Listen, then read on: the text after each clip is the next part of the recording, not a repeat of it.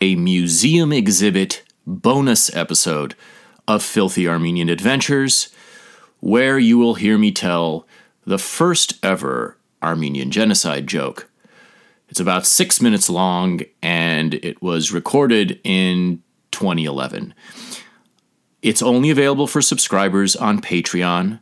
So if you're not a subscriber, I encourage you to go to patreon.com slash filthyarmenian and become a rug merchant, a noble rug merchant.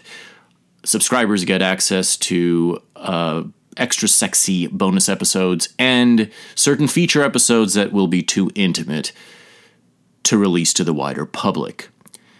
So once again, that's patreon.com slash filthyarmenian. I greatly appreciate you listening, and here we go.